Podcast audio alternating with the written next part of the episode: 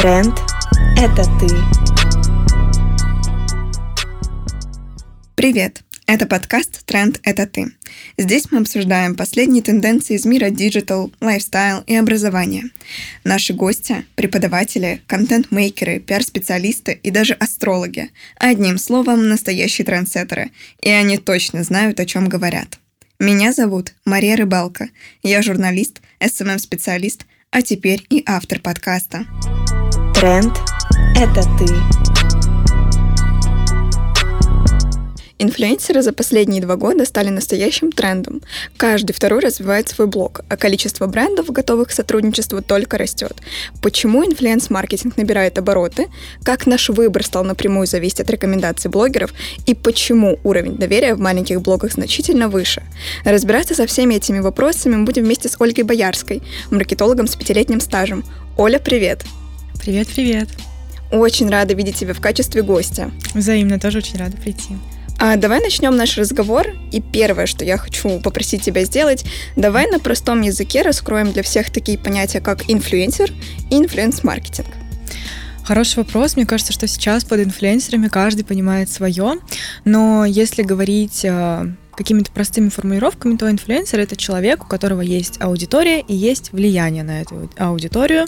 И, собственно, отсюда же перевод с английского слова influence, то есть влиять. И я считаю, что вообще очень важно привязываться к этому определению, потому что оно раскрывает всю суть того, какой инфлюенс-маркетинг и должен быть. Потому что для многих, э, это, в принципе, видно сейчас во всех соцсетях, инфлюенсер — это просто какой-то блогер, просто какой-то человек. И даже несмотря на то, что далеко не у всех инфлюенсеров э, там большая аудитория, количество человек ничего не говорит о том, является ли человек инфлюенсером или нет. Например, там у моего папы в Инстаграме 8 тысяч подписчиков, при этом его нельзя назвать инфлюенсером. А, но он набрал там их, да, самостоятельно, но это вот немного не та история, которая связана с инфлюенс-маркетингом. Вот, я считаю как-то так, ну и, соответственно, инфлюенс-маркетинг — это отдельное такое потрясающее направление, не понимаю, почему у многих к нему а, какое-то отторжение, а, которая подразумевает работу коммерции или каких-то других направлений с а, вот этими людьми, которые, в свою очередь, могут предложить брендам собственное влияние, то есть собственный авторитет. Вот, я считаю, что примерно как-то так. Ну, еще же называют инфлюенс-маркетинг маркетингом влияния, потому что по mm-hmm. факту посредством воздействия аудитории э, человеку, который, который имеет какое-то какое влияние в социуме, в данном случае в социальных сетях, может оказывать влияние на решение и на, ну, он может закрывать какие-то потребности аудитории.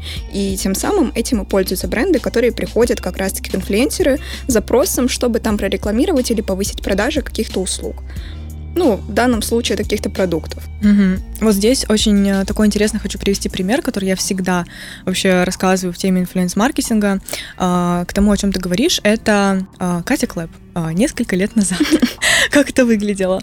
Она снимала там свои видео на YouTube, у нее огромная аудитория подростков, там, детей и так далее. И, конечно, у них у всех есть большое желание ей подражать, потому что они хотят поближе быть к ней, там, к ее миру и так далее.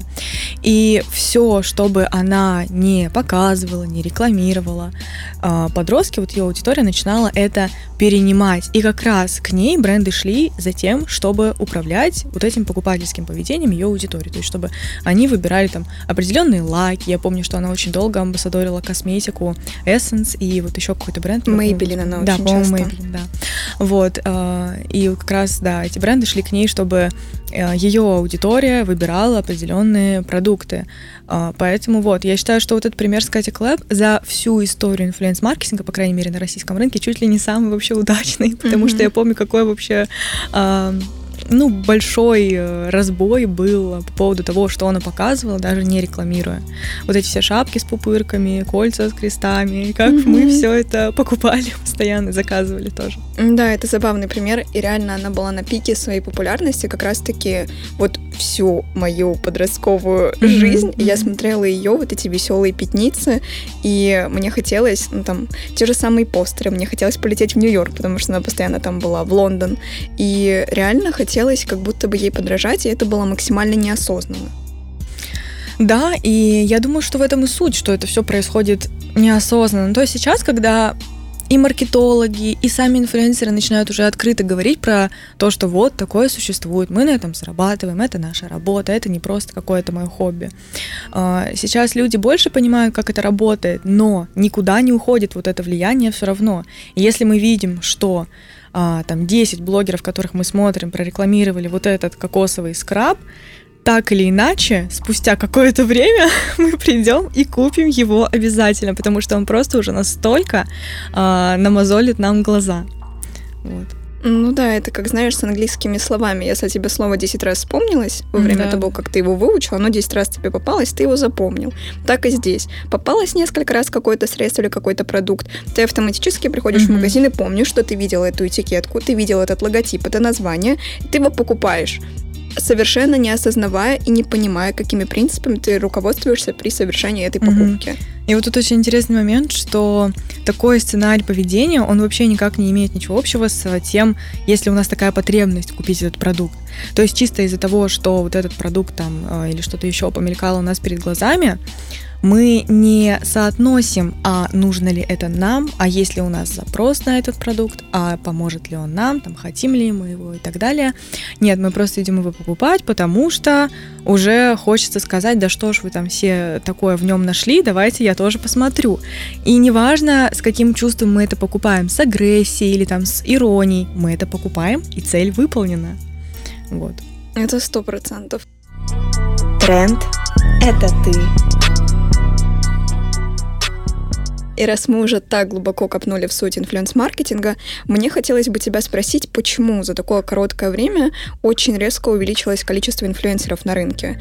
И теперь почти каждый второй работает с брендами, обсуждает с ними условия сотрудничества. И по статистике за последние 10 лет он вырос в несколько десятков раз спрос на это направление, и каждый теперь рубль приносит почти в пять раз больше денег, которые ты вложил. Вот почему это происходит? Ну, я считаю, что здесь такая история э, с двух сторон. Во-первых, э, огромная конкуренция стала среди брендов. То есть у нас в любой нише существует просто какое-то колоссальное множество э, компаний, выбирай из кого хочешь. Э, и, конечно, спрос на людей, которые будут рекламировать это все, он тоже возрастает, и бренды постоянно находятся в поиске. Вот я за последние несколько дней даже стала замечать, что в Reels появляется все больше роликов, там ищем таких-то инфлюенсеров для коллаборации с цветочным или там для э, коллаборации с магазином для животных или что-то еще.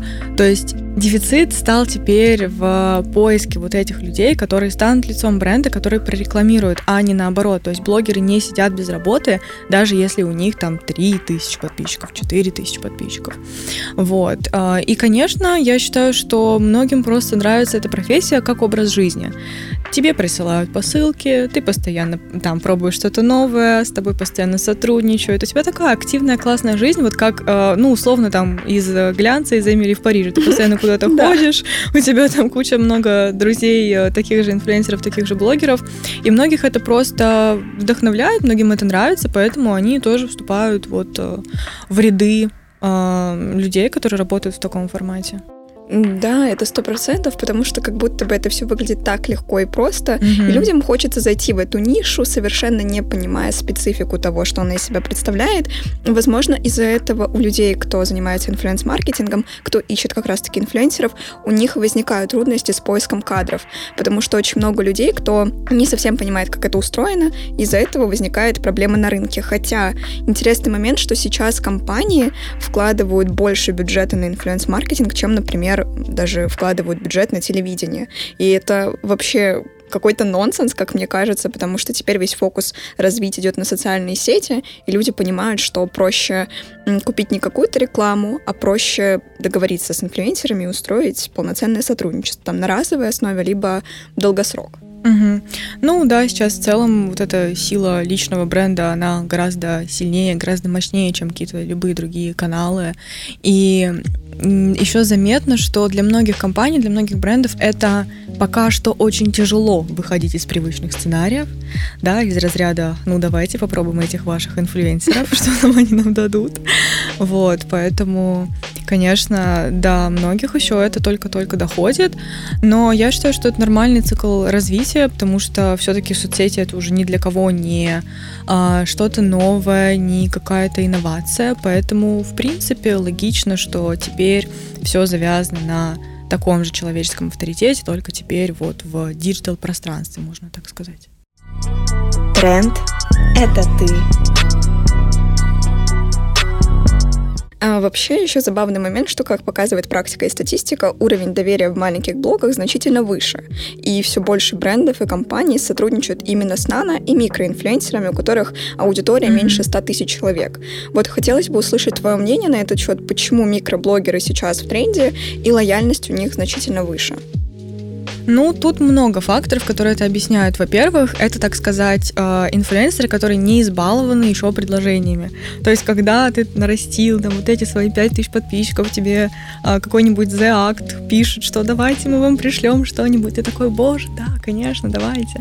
А, тебе очень приятно, что тебя наконец заметили, и ты будешь вкладываться в эту рекламу как просто в проект всей своей жизни, ну, условно.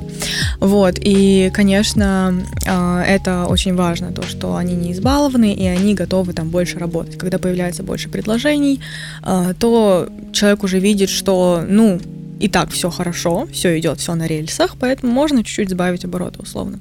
Вот. Ну и во-вторых, э, то, что у них более лояльная аудитория, потому что микроинфлюенсеры — это люди, которые еще не так далеко отошли от ведения своего блога как чисто личной площадки для друзей. Угу. Все привыкли к этому их формату, а, еще не появилось у них много какого-то коммерческого контента, и, конечно, люди больше смотрят, больше вовлекаются и относятся к э, рекламным интеграциям как к настоящим рекомендациям, то есть прям с максимальным количеством а, доверия к этому.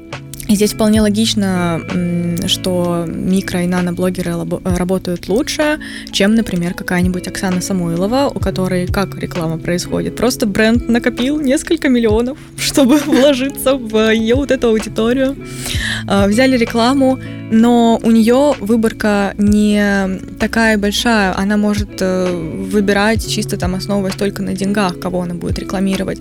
И да, конечно, у нее, безусловно, есть э, влияние, но оно немножко по-другому построено, то есть скорее на охват и на имиджевость, а не на продажи, что актуально каким-то более маленьким брендам. Вот. Ну, в общем, да, я считаю, что вот эти два критерия, они самые важные, и, конечно, первый пункт, он прям очень большой вес имеет. Потому что, да, когда к тебе приходит уже больше предложений, ты относишься к этому тоже как к своей работе. Но для тебя это уже не такой восторг, не такое событие, и ты меньше какого-то творческого подхода проявляешь, меньше креатива, больше каких-то рутинных вещей, которые у тебя уже отточены, а, вот. А блогеры, даже у которых там, не знаю, по 50, по 100 тысяч подписчиков, для них это может быть уже просто выполнить по ТЗ. То есть они mm-hmm. очень редко предлагают что-то свое, очень редко тоже вкладываются в то, чтобы хорошо продукт преподнести, и они просто вот им скинули ТЗ. Все, спасибо. Даже вот э, с теми брендами, с которыми мы сейчас работаем, а, ну, эта ситуация просто сплошь рядом. Мы договариваемся с э, инфлюенсером, неважно, какой у него размер, практически все присылаете ТЗ, я скажу либо да, либо нет, и работаем. То есть нету никакого инициативы условно. Хотя блогер сам в первую очередь понимает, что зайдет его аудитории. Вот, ну не знаю, как у тебя было на опыте, как часто вообще а, люди предлагают что-то свое со своей точки зрения, чтобы улучшить вот эту интеграцию именно для их аудитории, чтобы она сработала. Ну, это вообще, на самом деле, большая редкость, потому что как будто бы я замечаю это даже на себе. Я по большей части подписана на маленькие блоги, и как будто бы тут еще очень важную роль играет, что это блог напоминает какой-то домашний уют. Mm-hmm. И это тебе все настолько привычное и родное, что ты реально кажется, что ты как будто бы дружишь с этим блогером. Mm-hmm. И он настолько просто преподносит свою жизнь, и ему действительно хочется верить. И как будто бы он э, действительно вкладывается больше, отклика от аудитории больше, и нет вот этого разрыва, как, например, с крупными блогерами-миллионниками, mm-hmm. что за них отвечают менеджеры, еще что-то. Здесь человек сам контролирует все свои директы, все свои сообщения, все свои какие-то коммуникации, взаимодействия. И, конечно же, нет этого разрыва, и человек ближе к своей аудитории находится. Поэтому, возможно, еще поэтому доверие со стороны брендов и со стороны аудитории больше, когда он что-то рекламирует. Проблема с креативностью в целом тоже сейчас есть, что все готовы делать все четко по какому-то определенному сценарию и не готовы привносить что-то свое. Поэтому, возможно, так сильно вдохновляют блоги, у которых нестандартные какие-то креативы, нестандартные mm-hmm. какие-то рекламные кампании, какие-то видео нестандартные, не похожие, как будто они задают тренды, и за этим хочется следить и наблюдать. А когда этого нет, когда все как по шаблону, конечно, это неинтересно, и объективно, что спрос на такого инфлюенсера меньше. По факту цепляет только его эм, количество аудитории и все, и охваты. Ну да, я согласна, что тут вообще тоже во всем этом инфлюенс-маркетинге на российском рынке есть как будто бы два подразделения. Вот одно это с креативом, со своим видением, то, что ты сказала, где блогер работает реально на результат, причем независимо от того, что ему и так заплатят за это. И второе, я так называю этих инфлюенсеров, это инфлюенсеры-красивая картинка, у которых может быть там 50 подписчиков, да, хорошо, большие охваты, да, хорошо, а, но они не отрабатывают никак саму суть, наверное, вот этого маркетинга влияния. То есть, да, они делают рекламу, и кто-то ее увидит, и кто-то придет. Но она, во-первых, никак не окупится, а во-вторых, человек никак просто не раскроет сам продукт, и то есть смысла в ней просто практически никакого не будет. И поэтому сейчас многие говорят, что вот мы тратим очень много денег на рекламу у блогеров, а результата у нас никакого. Ну, здесь вопрос тоже в двух э, вещах, что, во-первых, вы выбираете не тех блогеров, и для блогеров вопрос, что вы э, сами условно, ну, закапываете вот эту часть своей профессии. Тренд – это ты. Нативная реклама от инфлюенсеров для аудитории уже не новость, она стала для нас вполне привычной. Но почему мы доверяем мнению блогеров порой осознанно, а зачастую именно неосознанно совершаем покупки по их рекомендациям, зная, что это проплаченная рекламная кампания? Почему это происходит и почему нас это не пугает, а мы наоборот продолжаем за этим следить, смотреть и идти покупать то, что мы увидели? Ну, я думаю, здесь вопрос в том, что мы, в принципе, смотрим блогеров каждый день. То есть, так или иначе, вот этот пул людей, на которых мы подписаны, они вшиваются как-то в наше сознание. Если мы там один раз посмотрели сторис какого-то человека, хоть он рекламирует там что-то классное, что нам действительно нравится, мы можем никак не обратить на это внимание. Но если мы смотрим этого человека по каким-то причинам, нам нравится, ну, там, неважно, что он рассказывает, где он живет, какой у него образ жизни, он нас вдохновляет или мотивирует, или э, мы как-то ему сопереживаем, переживаем и так далее, мы все равно с ним становимся ближе, чем незнакомые люди, несмотря на то, что там мы могли с ним никогда не взаимодействовать и даже в директ не отвечать. То есть вот само влияние, оно начинается в тот момент, когда мы подписываемся и начинаем следить за человеком уже какое-то количество времени. И, конечно, уже все понимают, что реклама — это то, за что там блогер получает деньги, не обязательно он этим всем действительно пользуется, да, но из-за того, что мы уже вошли с ним вот в этот более близкий контакт, мы и на все продукты обращаем внимание больше. Я считаю, что это такая очень бессознательная штука. То есть, э, опять же, даже вот я маркетолог, я постоянно э, обращаю внимание на то, что рекламируют. Более того, даже если кто-то делает просто распаковки с Wildberries, господи, у меня отдельная папка Reels таких есть просто. Вот, хотя на многих этих блогеров э, я не подписана, даже не наблюдаю за ними, но все равно вот эта сила рекомендации, она, конечно, имеет очень большой вес. Вот, ну и да, то, что мы за ними наблюдаем независимо от э, рекламы, это очень оказывает большое влияние на то, что и на их э, интеграции мы тоже будем подсаживаться, можно так сказать. Я с тобой сто процентов согласна, и недавно прочитала результат международного исследования, и, в общем, изучали тенденцию сотрудничества с блогерами. И они обнаружили то, что раньше в США стали активно призывать, указывать, что это проплаченная реклама. И блогеры активно старались от этого убежать и не делать эту рекламную пометку. А потом а, специалисты заметили, что вообще не имеет значения, есть ли эта метка или нету. Это никак не влияет на результаты проведенной рекламной кампании, потому что люди все так же продолжают покупать этот продукт. Им не важно, реклама это не реклама, им просто хочется дальше смотреть. И мне кажется, что как раз-таки это исследование описывает нашу тенденцию и нашу заинтересованность совершать покупки. Нам не важно, реклама, не реклама, мы просто хотим купить, потому что увидели. Увидели, нам понравилось, еще у кого-то это мелькнуло, я не знаю, сейчас этот White Rabbit, вот этот вот отбеливатель, он мне попадается везде. Я думаю, да мне ничего не надо отбеливать, но мне уже просто хочется купить эту шипящую штуку, чтобы просто она была. И на самом деле, вот я сейчас просто вспомнила это в моменте, потому что мне совсем недавно попалась эта реклама. И это как раз-таки 100% на бессознательном уровне происходит. Я не каждый день думаю о том, какой мне нужен отбеливатель. Просто это максимально часто всплывает в голове, когда начинаешь разговаривать на эту тему. В общем, итог, мы просто хотим купить что-то. Да, Ты вообще заметила, какими мы все стали шопоголиками с появлением вот этого там Валберса и блогеров, которые это все рекламируют, распаковками. Это просто кошмар какой-то. Я иногда ловлю себя на мысли, что мне вот, в принципе, ничего не надо, но мне там почему-то что-то идет еще на Валберсе, например. Ну, тут, наверное, это, в принципе, вообще тенденция к каким-то покупкам. Я рассуждала на эту тему, думаю, что это связано, может быть, даже не всегда с влиянием, а с тем, что мы вот этими покупками какой-то быстрый дофамин получаем. сто процентов. Вот реально купил, пошел на этот пункт выдачи, такой Ну, это счастливый целый праздник вообще. Это да. И отдельный план в дне. Сходить Да, там на да. Wildberries, на Озон, забрать посылку. Самый желанный. Это вообще самый главный, мне кажется, план за всю мою жизнь. И дальше я хочу с тобой еще поговорить на тему амбассадорства, потому что амбассадорство тоже является одним из разновидностей инфлюенс-маркетинга, но только на долгосрочной основе. И я хочу тебя спросить, можно ли сейчас сказать, что теперь это более редкий вариант взаимодействия с известными людьми или блогерами, или наоборот, единичные сотрудничества отступают на задний план и вперед выходит амбассадорство? Ну, тут тоже, смотря с какой стороны рассуждать. Если рассуждать с точки зрения успешности стратегии, то, конечно, амбассадорство — это то, что приносит больше результатов и делает это быстрее.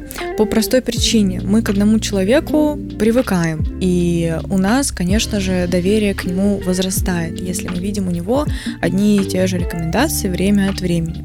А, Как мы сегодня с тобой уже обсуждали, а, это как в ТВ-маркетинге было, когда выбирают какое-то лицо бренда, и оно постоянно во всех рекламных роликах крутится-крутится.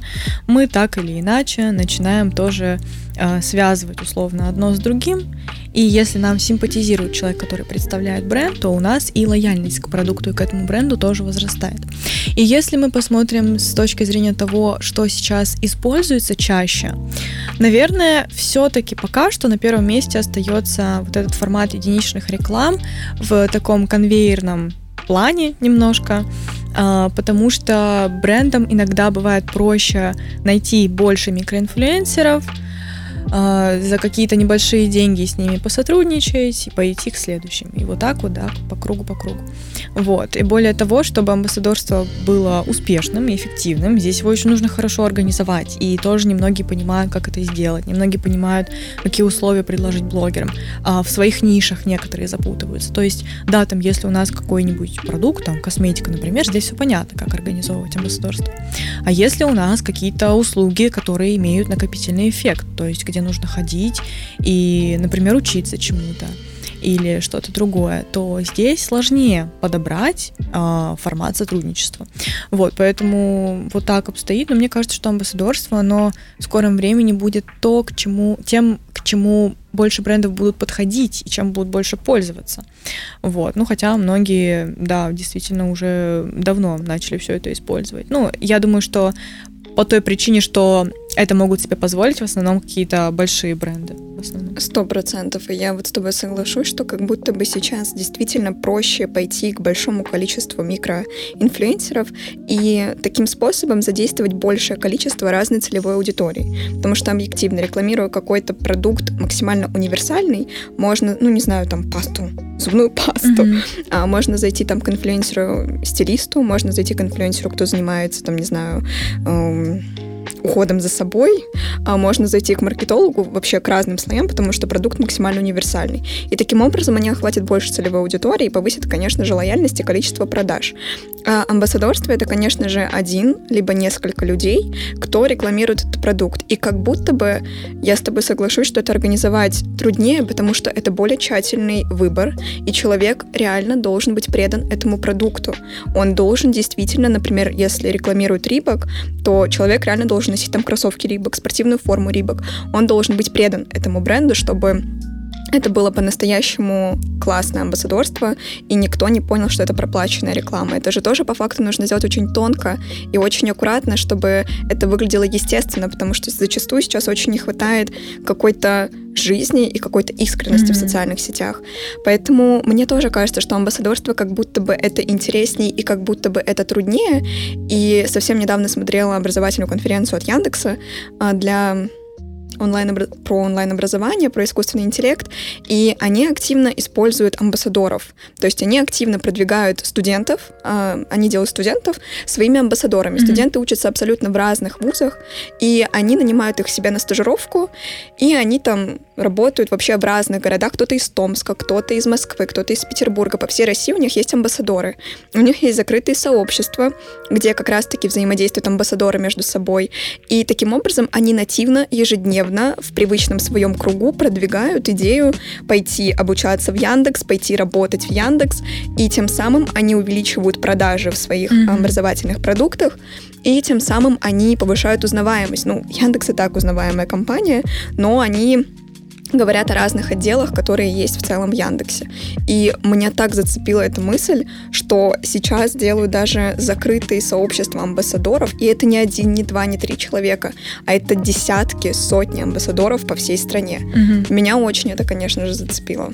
Это отличная вообще идея, и я здесь вспомнила ситуацию, когда, мне кажется, полгода назад мне написали из сервиса подбора психологов, я не помню, то ли это был Ясно, то ли это был Альтер.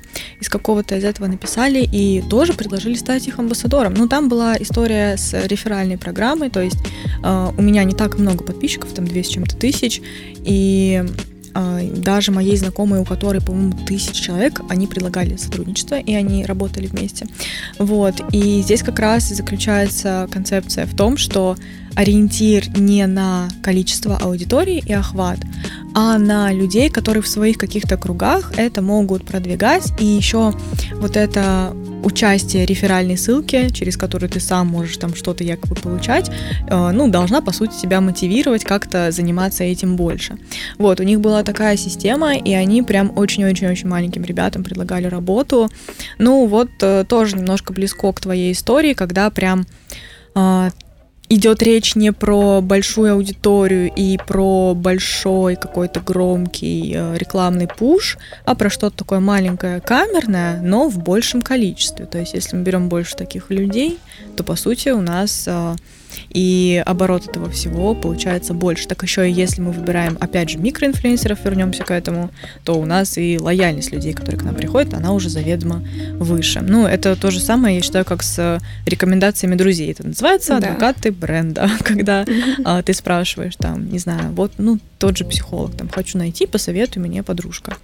У меня была, кстати, такая ситуация. Мне подруга посоветовала. Мне вот в таких ситуациях не нужно ни читать ничего, ни изучать. Я просто сразу иду и пользуюсь этим. И уже дальше потом делаю свои выводы. Вот это, кстати, тоже достаточно такая ошибочная история, потому что я очень люблю доверять рекомендациям друзей, и это вот первое место, куда я иду о чем-то спрашивать, потому что это люди, которые в первую очередь уже с каким-то авторитетом для меня.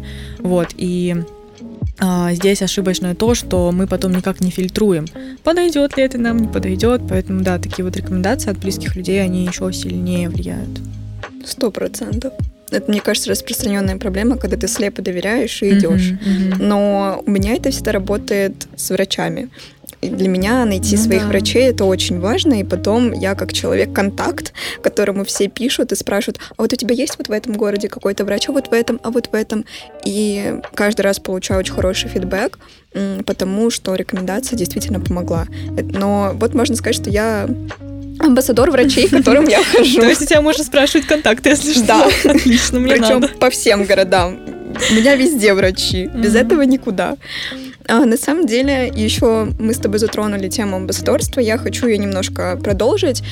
А, я думаю, что ты сто процентов слышала такую тенденцию, что сотрудники очень часто становятся амбассадорами своих компаний, в которых mm-hmm. работают. Ну вот, например, одна из первых таких историй, когда сотрудник Амазона начал тайно снимать свою работу и набрал 600 тысяч подписчиков и несколько миллионов лайков в ТикТоке. Компания увидела это преимущество и стала активно внедрять это на постоянной основе, делая своих сотрудников по факту инфлюенсерами. Что ты думаешь на этот счет и следует ли компаниям обращать внимание на этот тренд и внедрять его? Очень интересный вопрос, потому что, с одной стороны, мы, мы видим вот эти истории успеха, да, та же Настя Миронова, например, с ее бизнесами.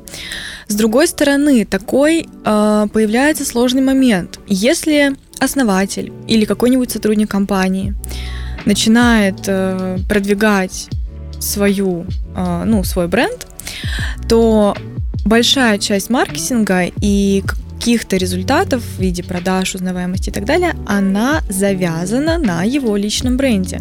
А, здесь очень часто ошибку допускают э, люди, которые сделали свой, открыли свой небольшой бизнес и начинают его продвигать только через свой личный бренд. То есть у вас, вы по сути не бренд продвигаете, а себя и свой продукт. Это немного другое, потому что ваш бизнес автономно работать не будет. И вот здесь нужно задуматься, а нужно ли вам вот это? То есть если вы захотите не вести месяц свои соцсети нигде никак как не пиариться, что будет с вашим бизнесом вашими продажами. Очень важно вот это понимать. А, собственно, и у Насти Мироновой, раз уж мы ее затронули, тоже была такая история в опыте ее компании, развития ее компании, когда а, сначала у нее же все было привязано к личному бренду, и у нее был такой бренд совместно с ее бывшим женихом, э, Marble, кажется, он называется, с уходовой косметикой. Помнишь такой? Mm-hmm. И когда, собственно, они расстались, и вот это все разделили, что случилось с брендом? Да там просто от него ничего не осталось. Ну, сейчас он выглядит как посредственный обычный бренд э, любой косметики, без каких-либо отличительных качеств а вся аудитория, она перетекла к Насте и не осталась на этом бренде.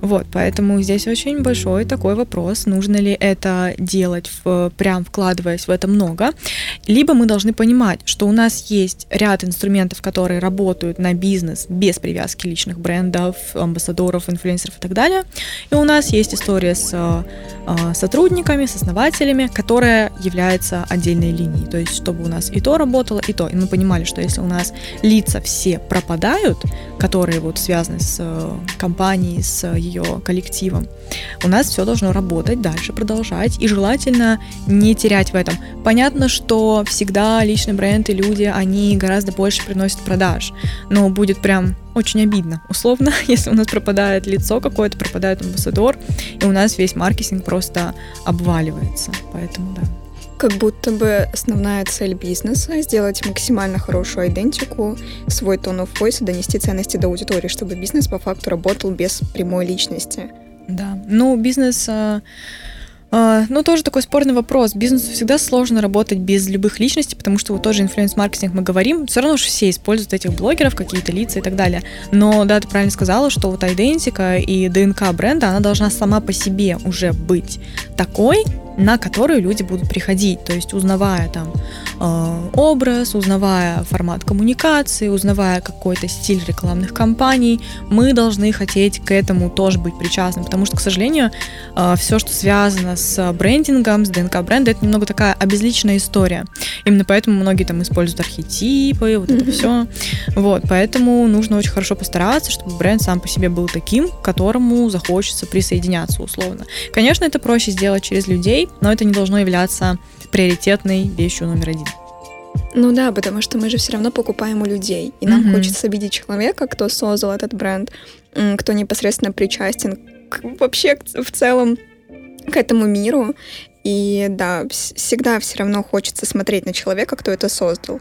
Но все равно же до, до сих пор есть люди, которые создают бренды, но они никак о себе не рассказывают, что вот я создатель этого бренда. Это очень распространенная история, например, в бренде одежды. Mm-hmm. Очень часто люди, создатели, не рассказывают, что это их бренд одежды, и никак его в своих социальных сетях не рекламируют, он самостоятельно каким-то образом продвигается. Меня очень, на самом деле, радует, что такое еще есть, и это реально работает работает. Хотя как будто бы работает это хуже, но оно все равно работает.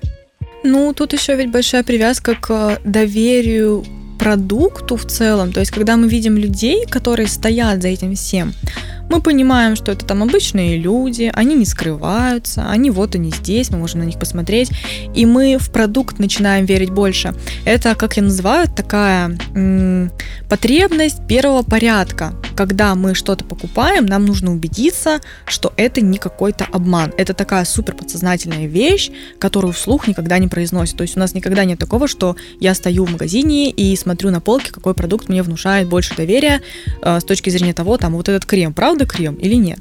Там вот эта одежда, она действительно там сделана из каких-то нормальных материалов, которые я могу носить.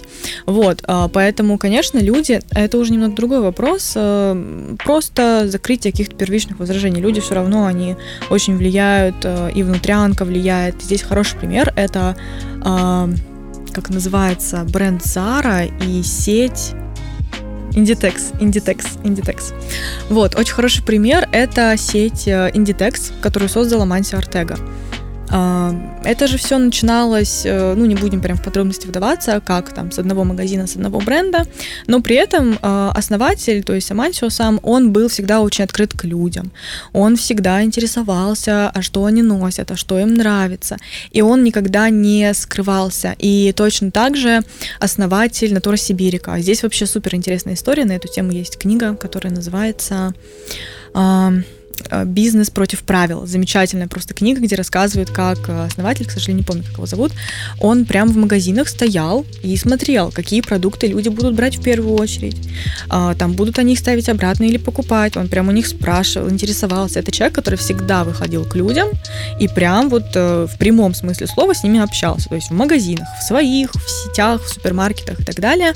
И в этом плане, конечно, очень хорошо виден результат, потому что доверие от этого сразу сразу повышается. Вот, но да, здесь немного другая история, не совсем про влияние и про а, продвижение условно своего продукта, скорее про доверие. И когда мы видим, кто стоит за этим всем, конечно, нам проще как-то повзаимодействовать с тем или иным продуктом или услугой.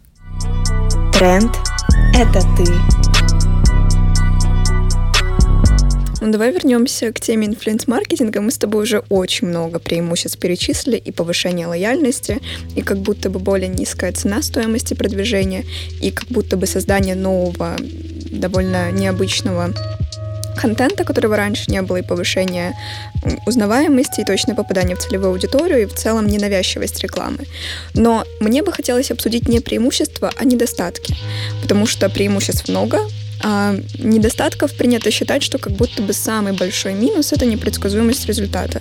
Ведь до конца неизвестно, в каком формате блогер все это преподнесет, насколько детально он прочувствует продукт и насколько тщательно он изучит тестовое задание и как он донесет свои мысли, свое мнение до аудитории. А согласна ли ты с этим или по факту о непредсказуемости результата можно сказать о любой проведенной рекламной кампании и о любой интеграции?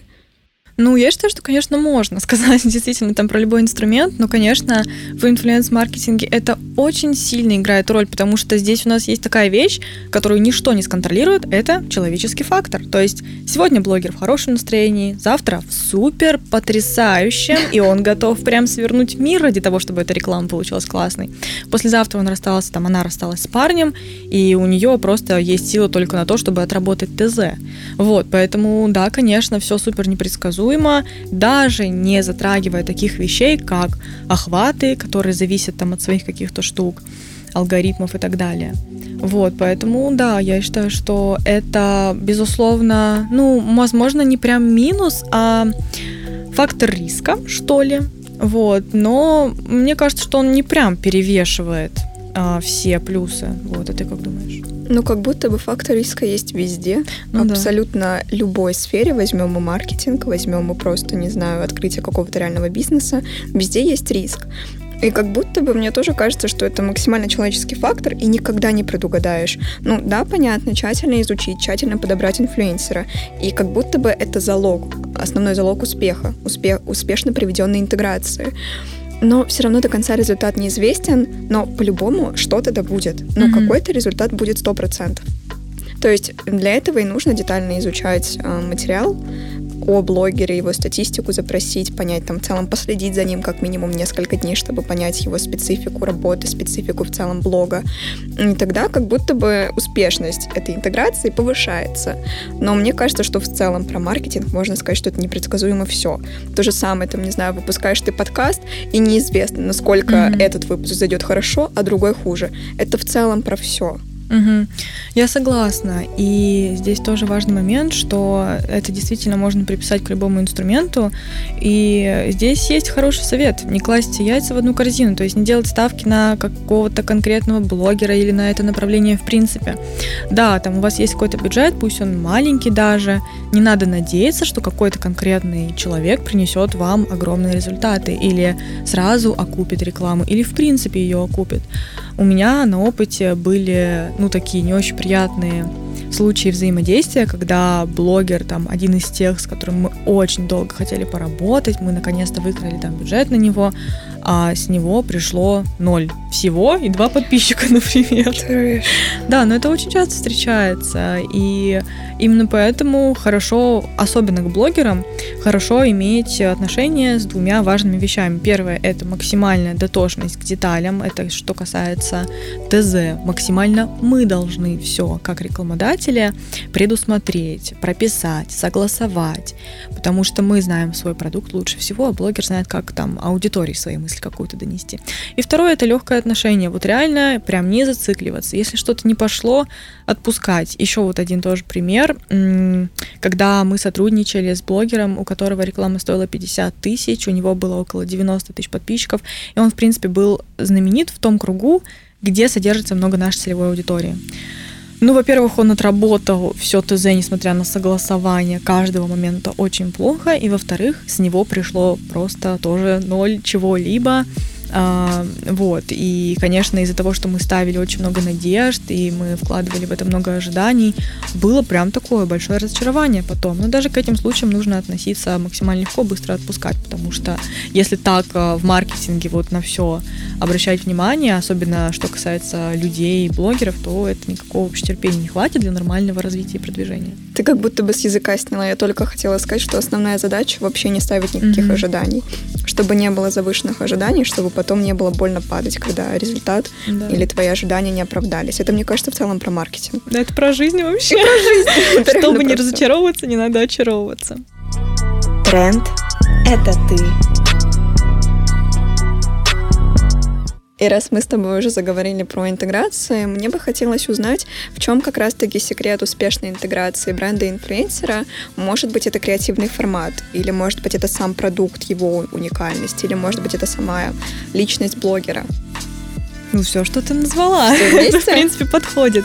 Начнем сначала, конечно, продукт. Если у нас просто однотонный какой-нибудь э, костюм, которых на рынке уже миллиард, э, мы должны понимать, что да, результат какой-то будет, но э, не такой, как, возможно, мы опять же ожидаем, потому что у людей очень быстро замыливаются глаза одинаковыми предложениями.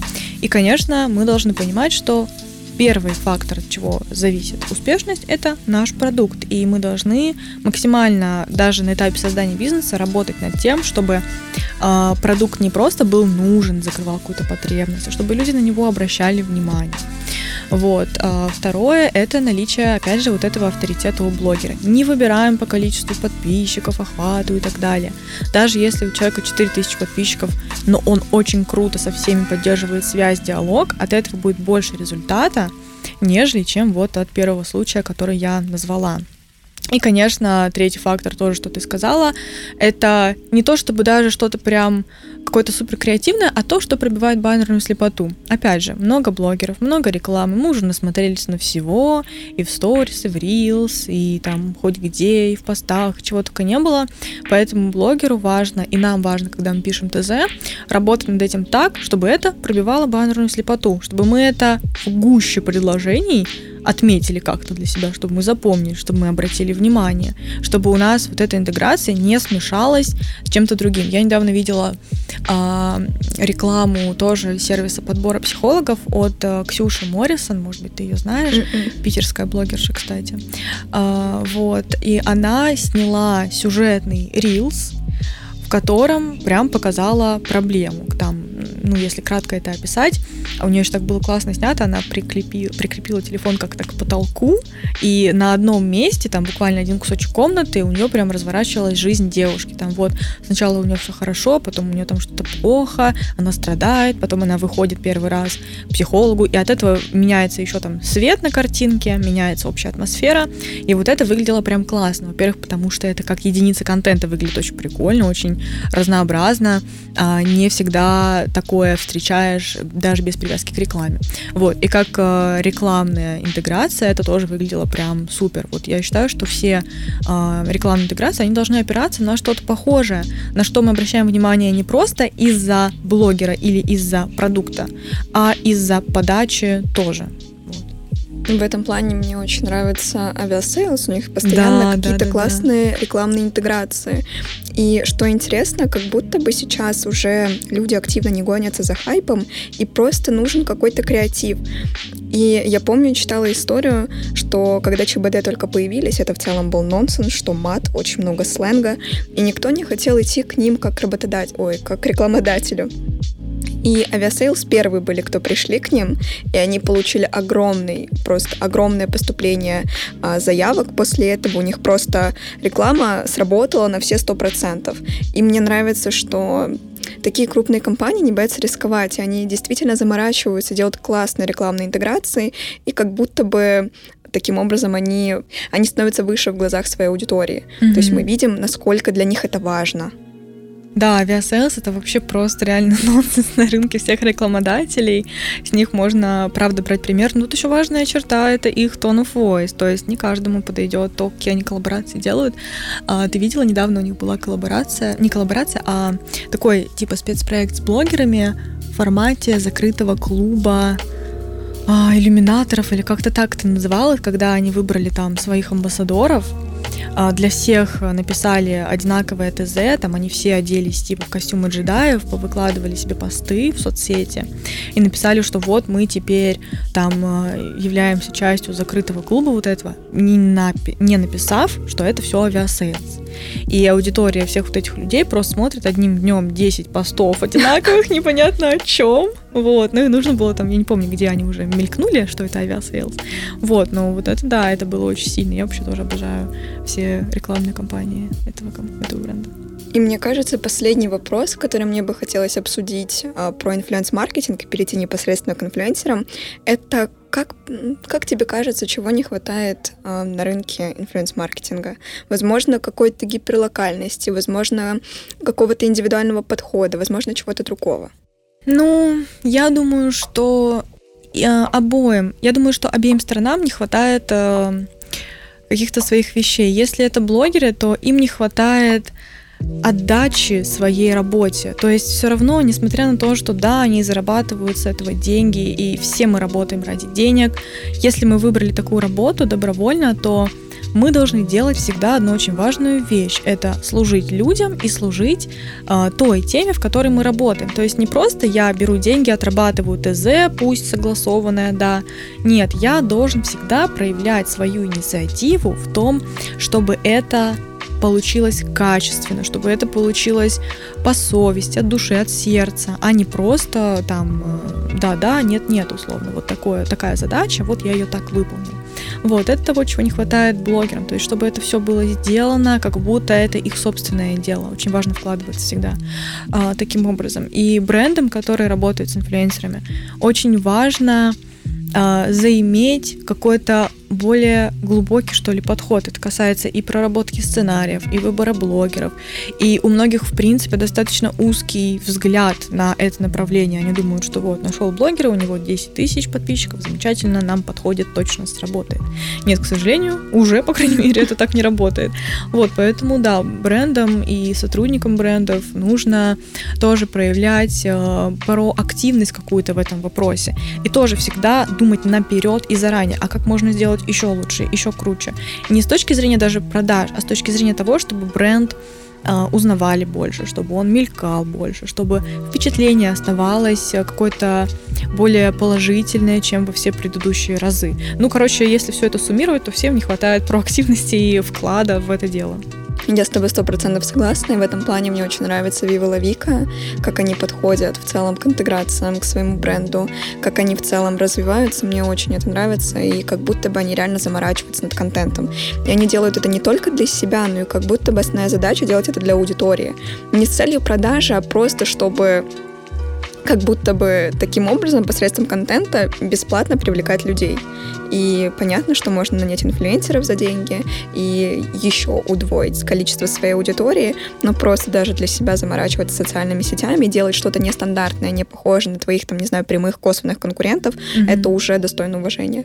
Согласна, Viva La Vika это вообще очень сильный пример для всего маркетинга в принципе, и по ним очень видно их подход, что они работают, ну не то чтобы не на продаже, конечно же, они работают на продаже тоже, но они работают как будто бы на диалог с аудиторией, то есть они выбирают всегда то, что понравится людям, что им покажется каким-то интересным, классным. Вот ты сама ответила, отметила, что э, очень много того, что они делают, это выглядит интересно, это выглядит э, классно и необычно. И как будто бы каждым своим шагом и в инфлюенс-маркетинге, в маркетинге в принципе, они говорят, что вот, мы знаем, что вам это понравится, мы знаем, что там вот этот блогер вам понравится, мы знаем, что вот этот рилс вам зайдет, мы знаем, что вы там посмеетесь над этим, как будто бы они все делают для аудитории. И понятное дело, когда мы работаем в таком, в кавычках, обслуживающем формате, и продаж э, больше получается. Но это вообще секрет, я считаю, всего маркетинга, что все самые успешные результаты — это косвенные результаты. То есть, когда мы работаем не прямо только на цифры, цифры продажи, продажи,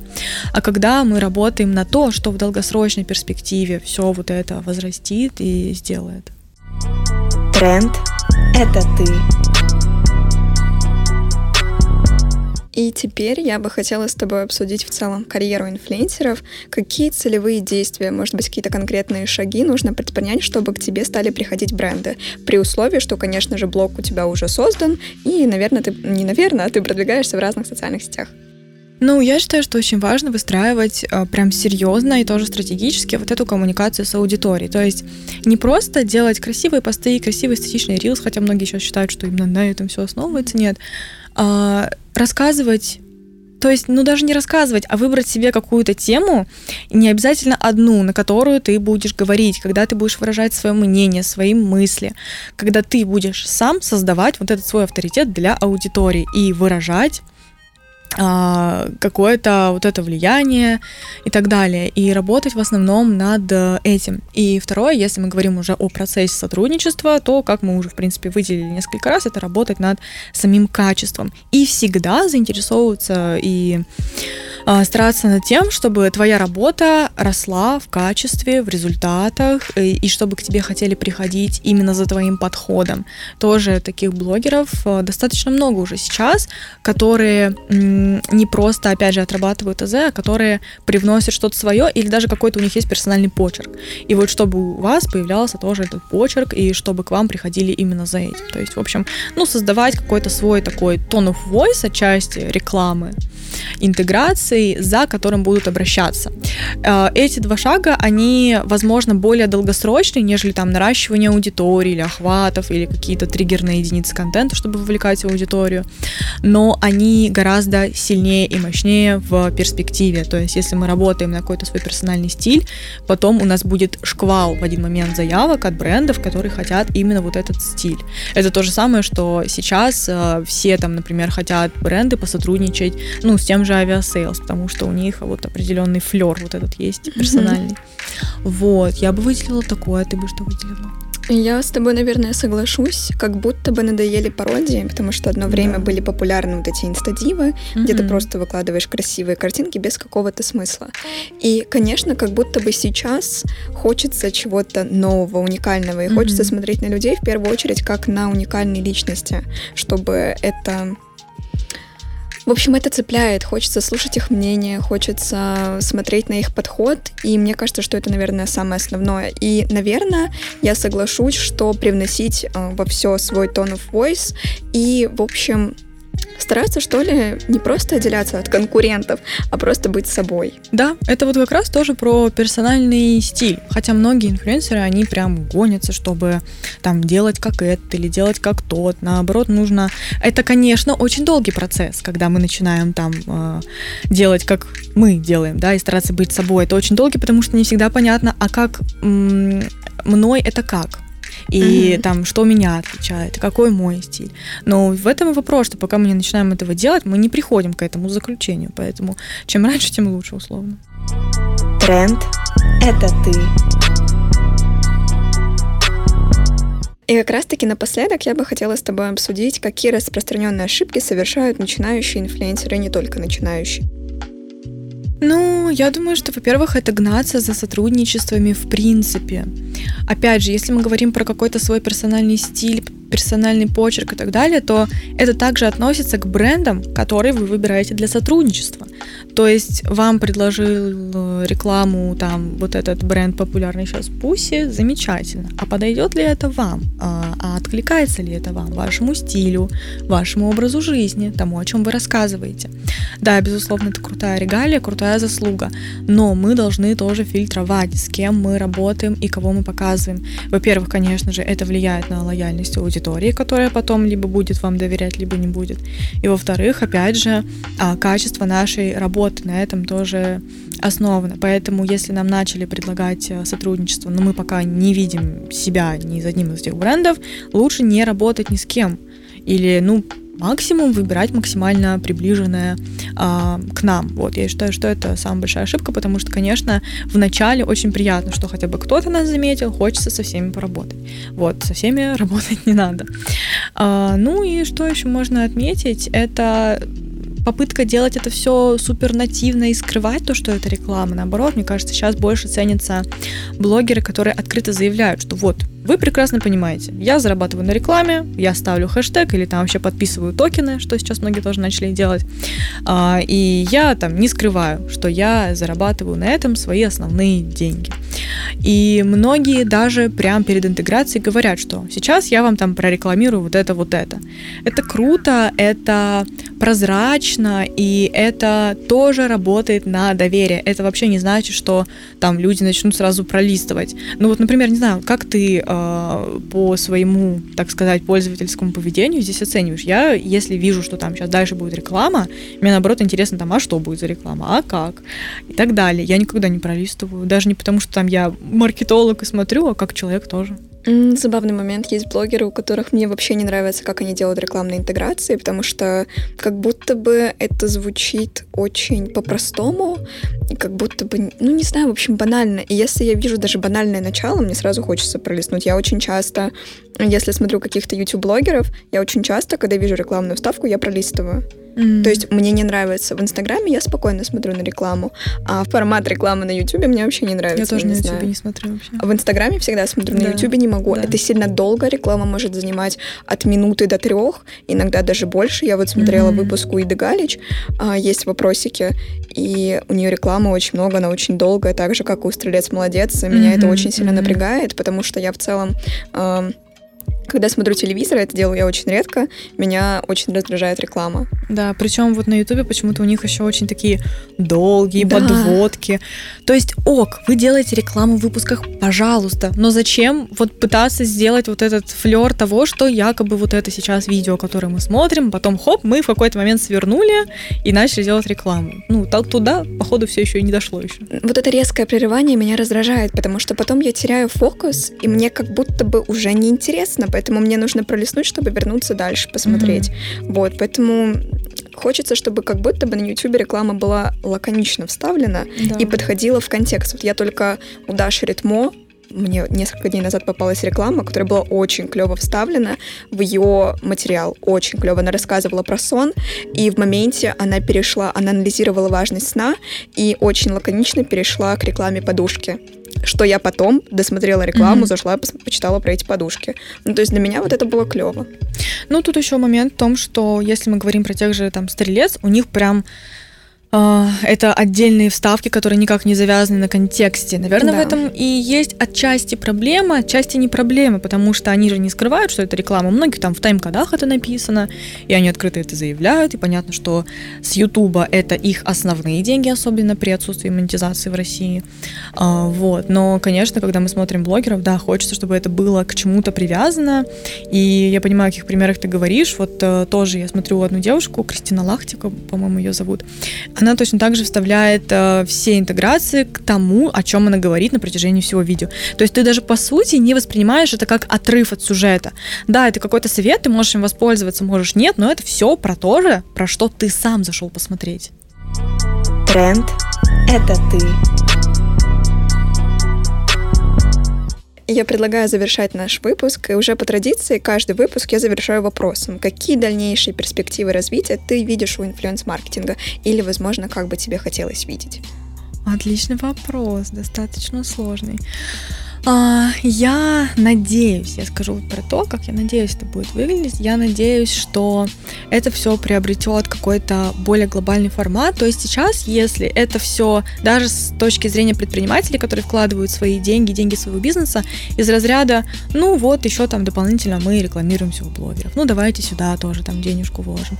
Хочется, чтобы в бизнесе это было отдельное направление, которым полноценно занимаются команды. То есть как это в больших компаниях, где сидит не один человек, а, который, возможно, даже никак не связан с маркетингом, а где сидят люди, которые полноценно этим занимаются, исследованиями, написанием ТЗ, созданием креативных каких-то интеграций и так далее, чтобы этому уделяли полноценное внимание. Тогда и общий какой-то флер, который вот ходит в обществе насчет рекламы у блогеров, он будет гораздо более позитивный, положительный. Но с точки зрения блогеров хочется тоже, чтобы, несмотря на то, что многие и сейчас говорят открыто, что это их работа, чтобы они относились к этому как к своему творчеству, наверное, и здесь появится и проактивность, и инициатива, и какой-то индивидуальный подход. А, Просто многие из-за того, что считают это своей работой, стараются не отходить никак от правил, которые им предлагают бренды. А это делать нужно, потому что, ну, опять же, мы об этом много рассказали, что это ваша аудитория, вы знаете, что ей зайдет, вы знаете, как а, с ней говорить, и вы можете предлагать свое видение, потому что как инфлюенсер вы а, тоже творческий представитель сферы там маркетинга и так далее. Вот, мне бы очень хотелось, чтобы это все как-то вот так выглядело. Полностью подписываюсь под каждым твоим словом. И я хочу поблагодарить тебя за этот выпуск. Спасибо тебе большое. Получился очень насыщенный и интересный разговор. Мы с тобой поделились собственным мнением на тему инфлюенс-маркетинга. Поэтому спасибо тебе еще раз. Большое спасибо, что позвала. Мне тоже очень понравилось. У нас прям сегодня такая многогранная беседа Да. получилась. Во все сферы шагнули. Все, спасибо тебе большое. Спасибо. Тренд – это ты.